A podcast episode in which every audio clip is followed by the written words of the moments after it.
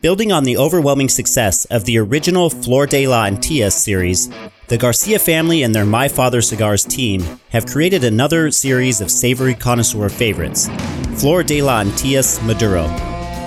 With an uptick in body over the original Flor de la Antillas, this Maduro edition piles on layers of earthy, leathery, and creamy nuances, which are supported by hints of pepper, sweet spice, wood, and cocoa.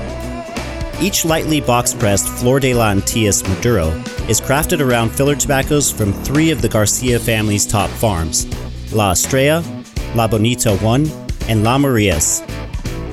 These tobaccos are tucked into a Nicaraguan binder and a dark sun grown Habano Oscuro wrapper leaf from Ecuador. The Flor de la Maduro 6 and 1 8 inch by 52 Torpedo and 5 and 5 8 inch by 46 Corona are both 92 rated favorites you should consider.